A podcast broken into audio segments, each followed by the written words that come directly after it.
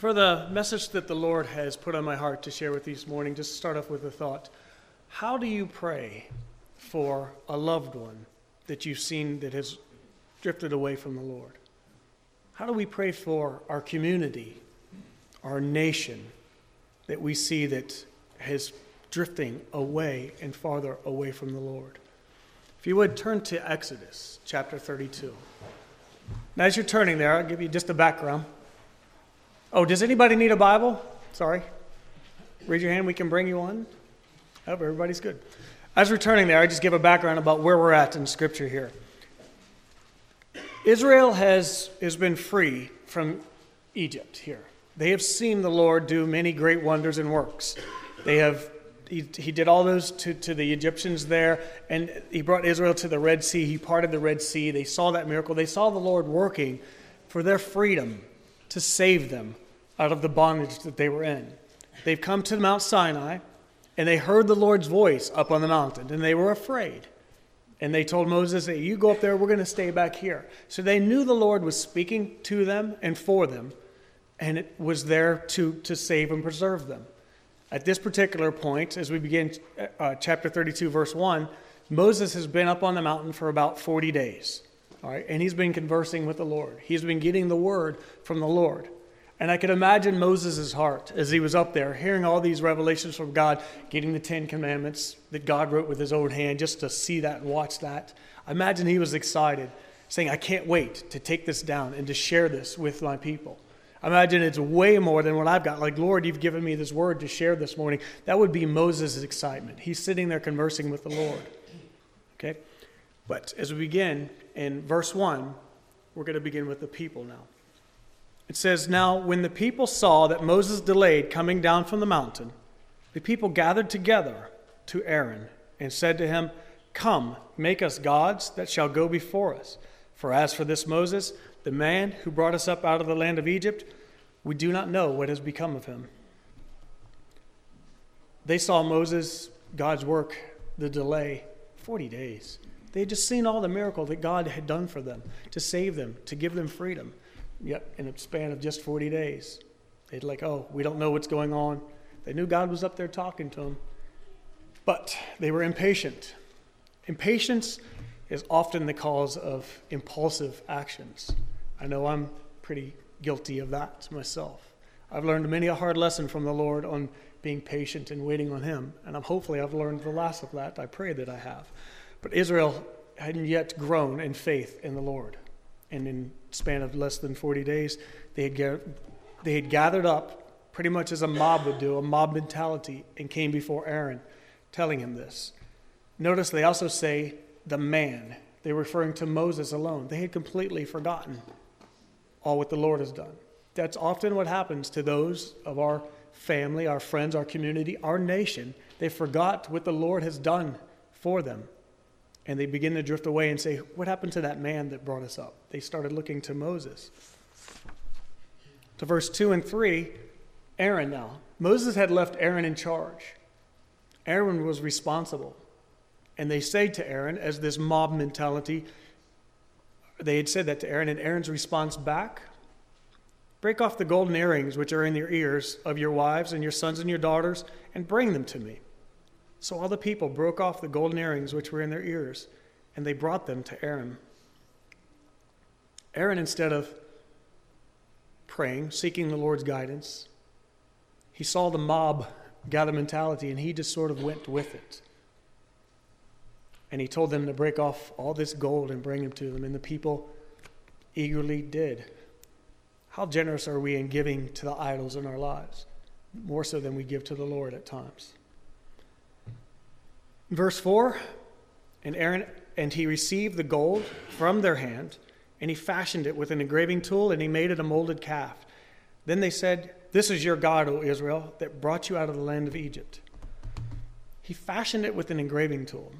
Aaron didn't make a mistake here. He didn't go, oops, sorry, my bad. I, you know, I didn't mean to do that. It took time. It took time to melt that gold and to form it and take an engraving tool and made it. He had plenty of time to stop and think, am I doing the right thing?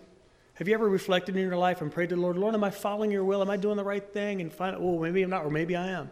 I try to check myself for that as often as possible. It's good to ensure that we're following the Lord. Aaron didn't take that step.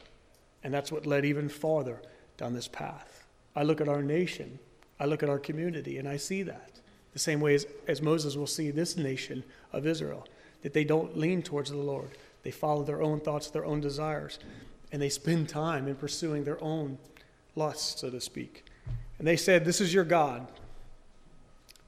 Aaron was probably flattered. Oh, look what I created, and everybody likes what I did. And maybe that's a good thing. How quickly people seem to forget, and they migrate towards, as uh, Chuck Smith, as I read, comment on this, every foolish doctrine that's out there. How many churches in America say they're worshiping the Lord, yet they're following some sort of off the wall, foolish doctrine and not following the Lord as He would have them, as He would have Israel do at this point? Israel exchanged the glory of the true and living God for an image of an animal at this point. In verse 5, so when Aaron saw it, he built an altar before it. And Aaron, Aaron made a proclamation and said, Tomorrow is a feast to the Lord. So, first we notice that Aaron saw it, he perceived it, he had a look at it. Oh, wow, these people really liked what I did here.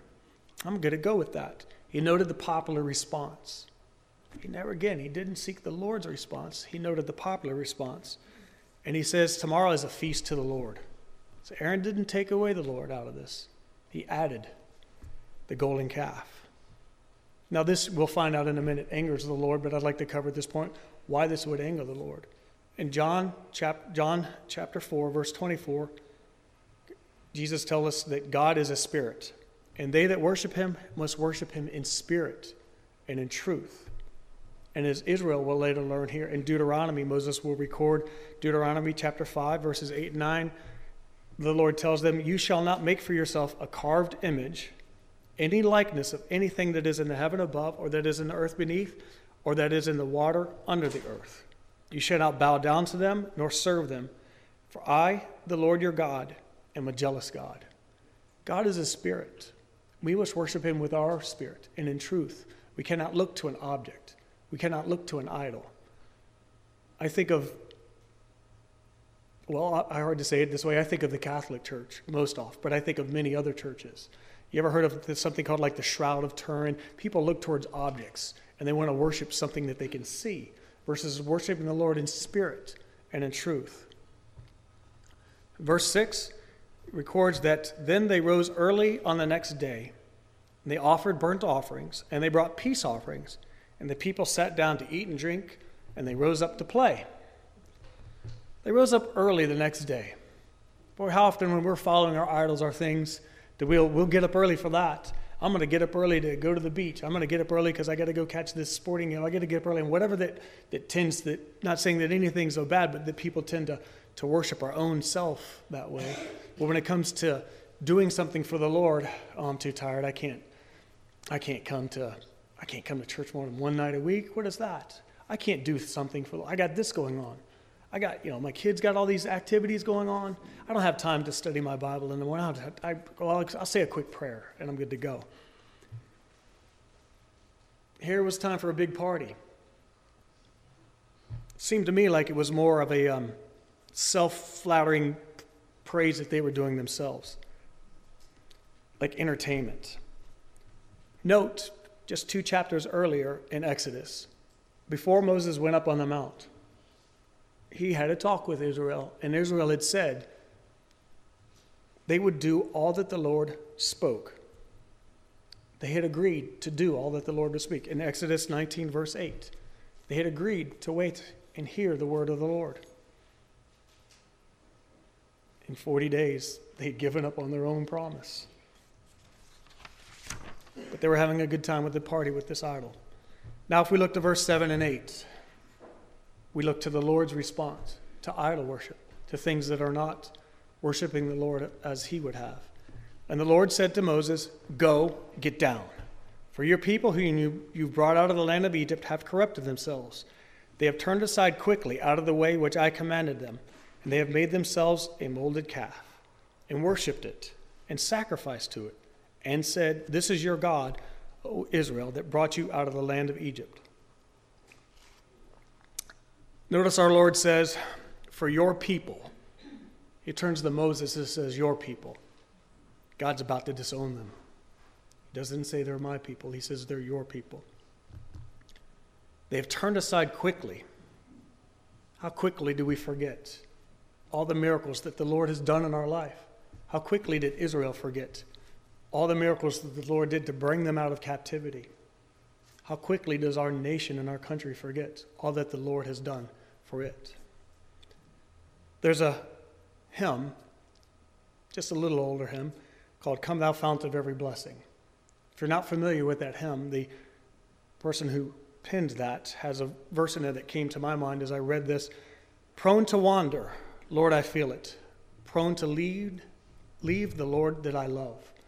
The hymnist uh, knew that our hearts are prone, our nature is prone to seek after its own self satisfaction in its own, and not after things of the Lord at times.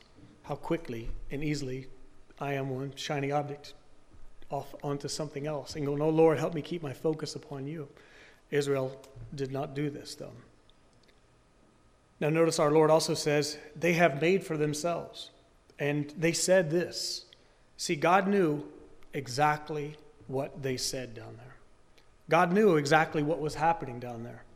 Israel may have ignored God, but God did not ignore them. Do we know that our Lord, we will be accountable for all that we say and do before Him?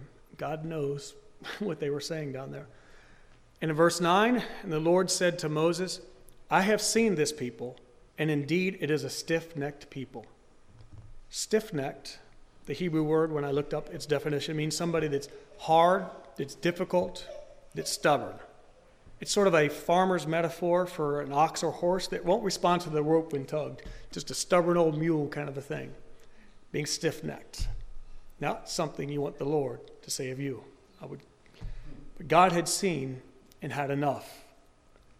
And he says in verse 10 Now therefore, let me alone, that my wrath may burn hot against them, and I may consume them, and I will make of you a great nation. You ever had somebody irritate you so much that you were like, you know what, let me alone? Let me alone. I'm sure we all have. That's the point that our Lord was having with Israel here. That's the point that their, their actions had meant to our Lord.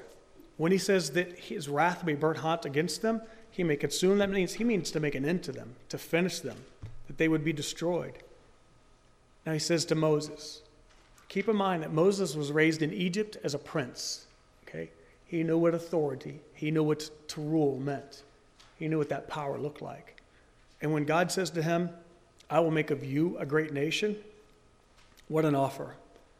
If Moses only knew at that point what the next 40 years were going to bring, that he was going to end up wandering around in the desert and listen to their moaning and their groaning, might have chosen differently. I don't know. But he didn't have a view of the future.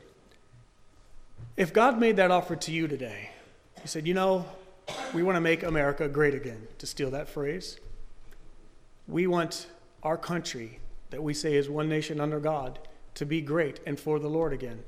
If God were to come to you and say, Hey, how about I wipe out this whole nation? I'll make it great, but I'll start with you when you see all the corruption that goes on, when you see the, the, the drug abuse and the crime and, and the politicians and the, all that goes on in the news and the tabloids, how would you respond to that offer?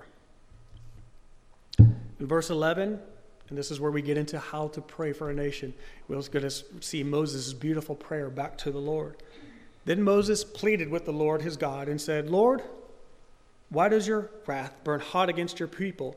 whom you have brought out of the land of Egypt with great power and a mighty hand.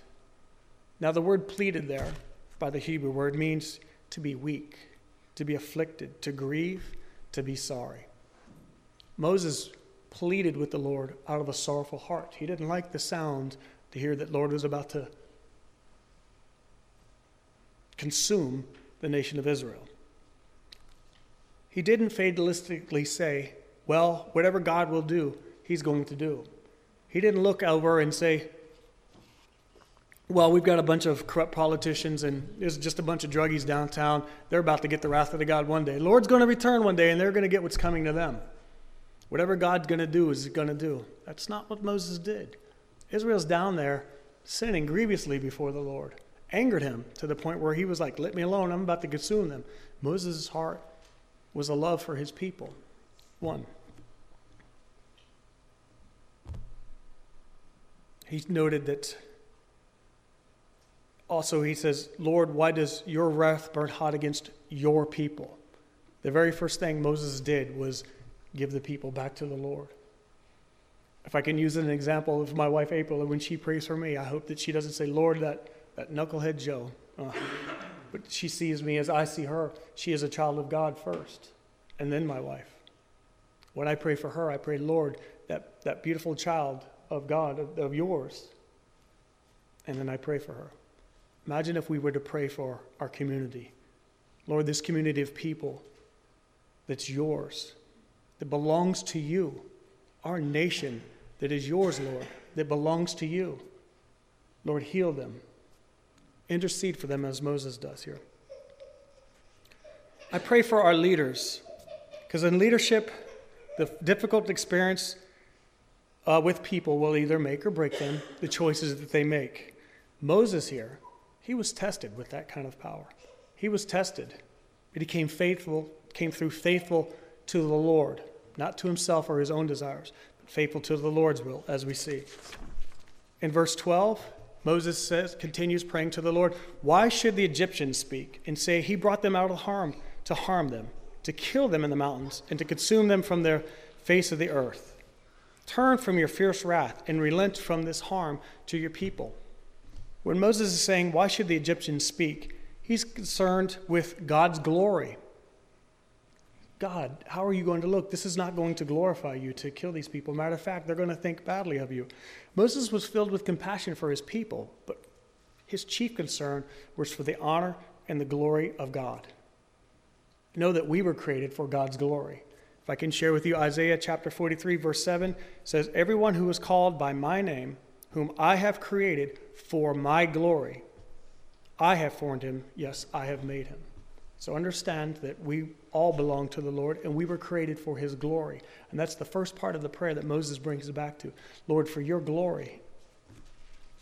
In verse 13, Moses continues Remember Abraham, Isaac, and Israel, your servants to whom you swore by your own self, and said to them, I will multiply your descendants as the stars of heaven, and all this land that I have spoken of I give to your descendants, and they shall inherit it forever. See, next, Moses brought before the Lord, appealed to him on the basis of God's goodness. You see, if you ever want to know if you're praying the Lord's will, if you're leading, if you're walking in the Lord's will, find one of God's promises. There's thousands of them in Scripture. You can easily use today's internet to find one of those promises, like, I'm going through this struggle here, and find a promise that fits that. And you can pray that promise. And if it's truly in line with the Lord's will, what you're dealing with in that promise, Know that the Lord cannot deny himself.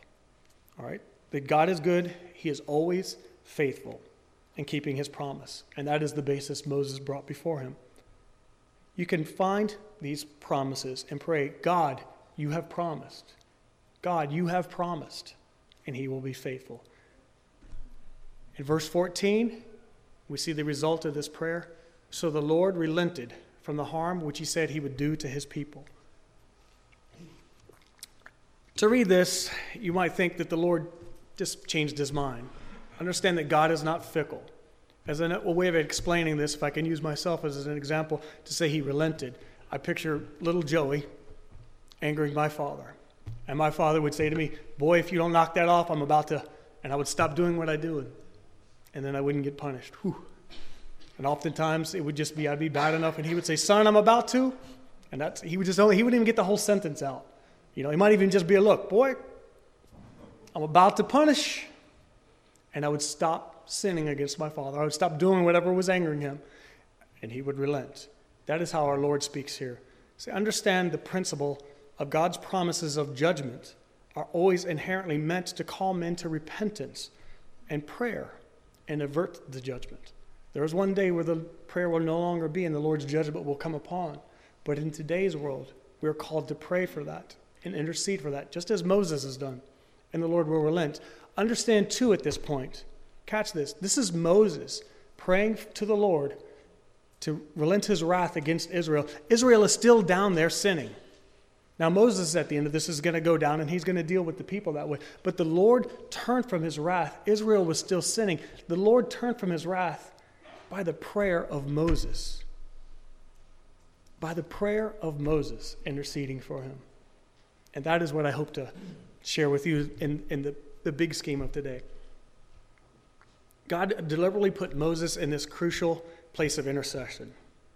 He wanted Moses to display the heart, God's heart for his people, a heart of love and compassion towards his people, not looking towards them like God's going to deal with them. Oh, they're done for now. Moses prayed to God as if heaven and earth, if, as if their salvation or destruction, and it was, depended upon his prayer. That's how we should pray for our loved ones, for our community, for our nation, the same way Moses prayed for his nation, as if their salvation or their destruction depended upon it. I looked to uh, Chuck Smith's commentary on this section, and he had a few notes on prayer that I'd like to share with you. Chuck notes that intercessory prayer is that form of prayer that reaches out beyond me and my own needs and brings a guilty world before God, that God might work in it. Prayer has, as Chuck noted, three forms, three basic forms, and vari- variations within each. The first form is that of worship, of praise, of adoration, and acknowledging God for who He is, for all His blessings that He has done in life, for all His mercies, for all that He means to us, and for the beauty of the world that He has given us. It's a continual thanksgiving within our heart because God loves us. That's the first part. The second form is that of petition, probably the one we're most familiar with. That is where we bring our needs before the Lord. I need strength. I need guidance. I need help. I need wisdom. I need so many things. And I come before God that He might supply those needs. And if we're praying those in His will, He will meet those needs. So we adore the Lord, and then we bring those needs according to His will before Him. And the third part is that of the realm of intercession. It's where we bring before God the needs of our community, of our nation, of our loved ones. We bring, no prayer is really complete except it enters into this area of intercession. That is the humble heart, where we think not of ourselves, but we think of others. It's exactly what Moses did. God made him an offer, I'll destroy them. And Moses didn't think of himself and that he would just, I'm going to end up ruling one way or the other. If those people are being knuckleheads down there, get rid of them. Give me some good ones. No. Moses interceded for them out of love for the people. The same love we should have for our community, for our nation. There's five aspects of this passage of Scripture that I'd like to break down and go through. The first is, and in praying for our, our, our friends and our family and our, our nation here, is that we must have an absolute trust in Scripture alone. Many times throughout history, and I'll look at two parts here in just a minute one back in Nehemiah and one in the Reformation period. Uh, in the 15th century, where the Reformation began, one of their founding principles was they, they use a Latin word that, that was called the five solas. Sola scriptura was the first one, which means solely scripture, scripture alone, God's word alone. Moses was up on the mountain receiving God's word. And that alone is what he would share with Israel. Understand that. Moses never said, Well, this is what I think you should do. Moses always, if you continue to read through the rest of the Old Testament, well, through Deuteronomy there, you will find that Moses is always, when things brought before him, would seek the Lord. And he would raise up men underneath him to do the same thing. Never give his own opinion, but he'd always seek the Lord. Today we have the Lord's word in our scripture, and our scripture is sufficient alone. Another time uh, where the book of the law was used to bring about a great reformation was after Israel returned from captivity in Babylon and they were rebuilding Jerusalem. Ezra found the scrolls containing the law. And he said, Oh, here's what we need. Here's what we need to form our nation and make our nation great again. He gathered them all together and they stood and he read from the scrolls. It's Nehemiah chapter 8. He read it all before the people and they all agreed this is what we will do, what we will follow. Oh, that our nation would do the same. Turn to Scripture and Scripture alone and say, We will follow that. Just a note on the power of Scripture and the importance of Scripture. Paul records in second Tim- his second letter to Timothy, chapter 3, verses 16 and 17, he says that all Scripture is given by inspiration of God and is pros- profitable for doctrine, for reproof, for correction, for instruction in righteousness, that the man of God may be complete, thoroughly equipped for every good work. May be complete. I need nothing else but God's word to be complete. I need nothing else. All scripture is giving. I need nothing else to be thoroughly equipped for the good work. There's a lot going on in today's church in America, a lot of faith healers, and so people coming forth with, they think, new revelations. Have you ever heard them say, God told me this and God told me that, and it's different from His scripture? You know, a lot of cults like activity in that way. Um, there's a, quite a bit of an epidemic of Christians in America that believe that scripture alone is not enough. You know, they look to Hollywood movies. They quote them more than anything. They look towards what's the latest thing that Oprah says we should buy. You know, they look towards other things, not towards scripture for their guidance. Pray that our nation would turn to God's word alone as its source of truth. Moses didn't need a panel of advisors to talk to and committee meetings to gather with. He met to the Lord, and the Lord answered all his needs. The second aspect is the principle of justification by faith alone. The good works play no part in delivering the sinner from the penalty of sin that deserves. Israel was still sinning. Still sinning. It was the faith of Moses' prayer before the Lord that saved them. Ephesians chapter 2, verses 8 and 9 tell us, For by grace you have been saved through faith, that not of yourselves, it is the gift of God, not of works, lest anyone should boast. Justification of the sinner is exclu- exclusively a divine accomplishment, and it is by faith alone. I note that our Catholic Church is built on a system of works and righteousness.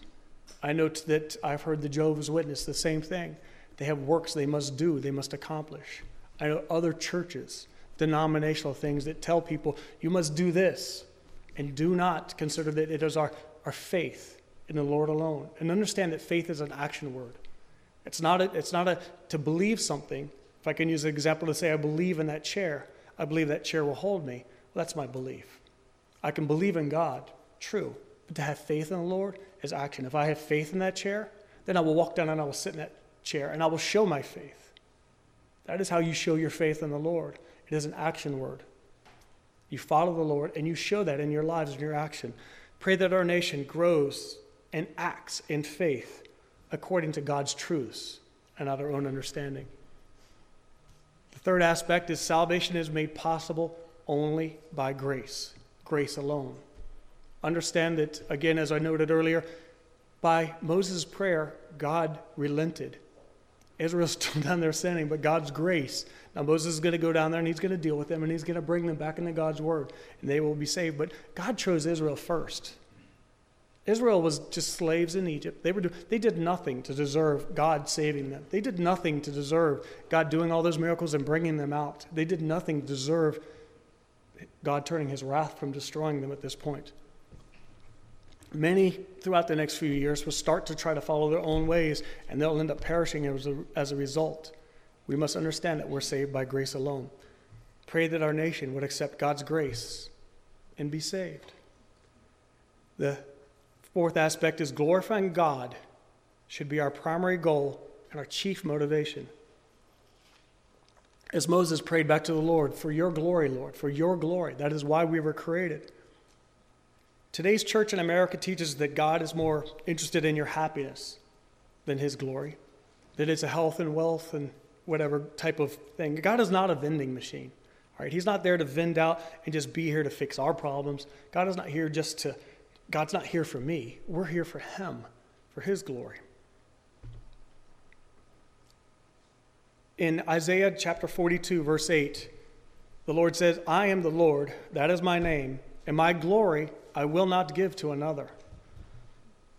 In Isaiah 43, verse 7, he says, Everyone who is called by name, my name, whom I have created for my glory, I have formed him. Yes, I have made him. I referenced that verse earlier to know that we were created for his glory, and God will not give his glory to anything else. To anything else. The church cannot be a light to the world if we're consumed with our own narcissistic greed. The church is not a light to the world if we come to church just to find out what we can get out of it, what we can get back from the Lord. We become a light to the world when we share God's grace and His love, and that shines through us. And it's for God's glory. That's what we share. That's how we become a light to the world. Imagine if you think, how would this decision, how would this action, how would this conversation that I'm having, along with everything else I do today, bring glory and honor to the Lord. Imagine if you thought that every conversation you had throughout the day. Know that we will be held accountable for all that we say, not against our salvation, but against, know that we are accountable for that. Imagine if every action you did were to be accountable for. Imagine if you could have the focus as Jesus did. It's one of the things that I pray for my life. I was like, how did he have that focus? That all that he did was he's after the I'm doing as his father told him to. He was after the God his Lord's glory. How much more my life needs to change to follow that pattern? How much of my life do I follow my own will? And how much of our life do we follow God's glory? How many of the conversations do I have? How many actions do I take? Glorify the Lord, and how many are for myself? Pray that our nation would seek to honor God, and all that we do would bring him glory. Finally, understand that salvation is available in Christ alone. Today's age, we have an age of tolerance. No one wants to hear that salvation is found only in the person and the work of Jesus alone. We're not entitled to determine our own truth. The truth is in Scripture alone, and we must look to that alone. In Acts chapter 4, verse 12, we hear that, Nor is there salvation in any other, for there is no other name under heaven given among men which we must be saved. And in John 14, verse 6, Jesus himself says, I am the way, the truth, and the life. No one comes to the Father except through me. It's crucial for God's people to know the full revelation about Christ. It's vital to the life of the church and our usefulness. We are not to be tolerant of a watered down gospel, as if we are ashamed of the power that it might offend. If I were to challenge you, as I am challenging myself most of all by saying this, if I were to turn to any one of my coworkers and try to think, Lord, I need to tell them about Christ, how does my heart feel? Do I feel like, oh, I don't want to offend them? Oh, I don't want to sound stupid? Oh, I don't want to think I'm crazy? I'm a nut? It is only by Christ that they can be saved. We have many examples, as Moses brought back to his people to the Lord. Lord, they're your people. That we must bring our people to the Lord. We must pray for them, and we must do so in action, our faithward action. I think of in, in, in the Gospels where Andrew, one of the disciples, when he finds the Messiah, he goes against his brother Peter, hey, hey, I found the Messiah, and he brings him to them. He brings him to them. He doesn't have to do much more. He just brings them to Christ. It's Christ alone that has the saving power, not me. And when I remember that, it is not me that I'm, put, I'm I have to just be that light to the Lord towards His glory and bring people to Him. He will save them. As Moses sought the glory and the salvation of his people, pray that the church within our nation would boldly bring people to Christ and Christ alone for their salvation and glory. I have two more verses just to share with you to think about in praying for our nation, our nation that seems to be struggling at this point. In Habakkuk chapter 2, verse 14, our Lord says that the earth might be filled with the knowledge of the glory of the Lord as the waters cover the sea. Now, that is a prayer. And in Malachi chapter 1, verse 11, for from the rising of the sun even to its going down, my name shall be great among the Gentiles. And every place incense shall be offered to my name and a pure offering. For my name shall be great among the nations, says the Lord of hosts. So pray.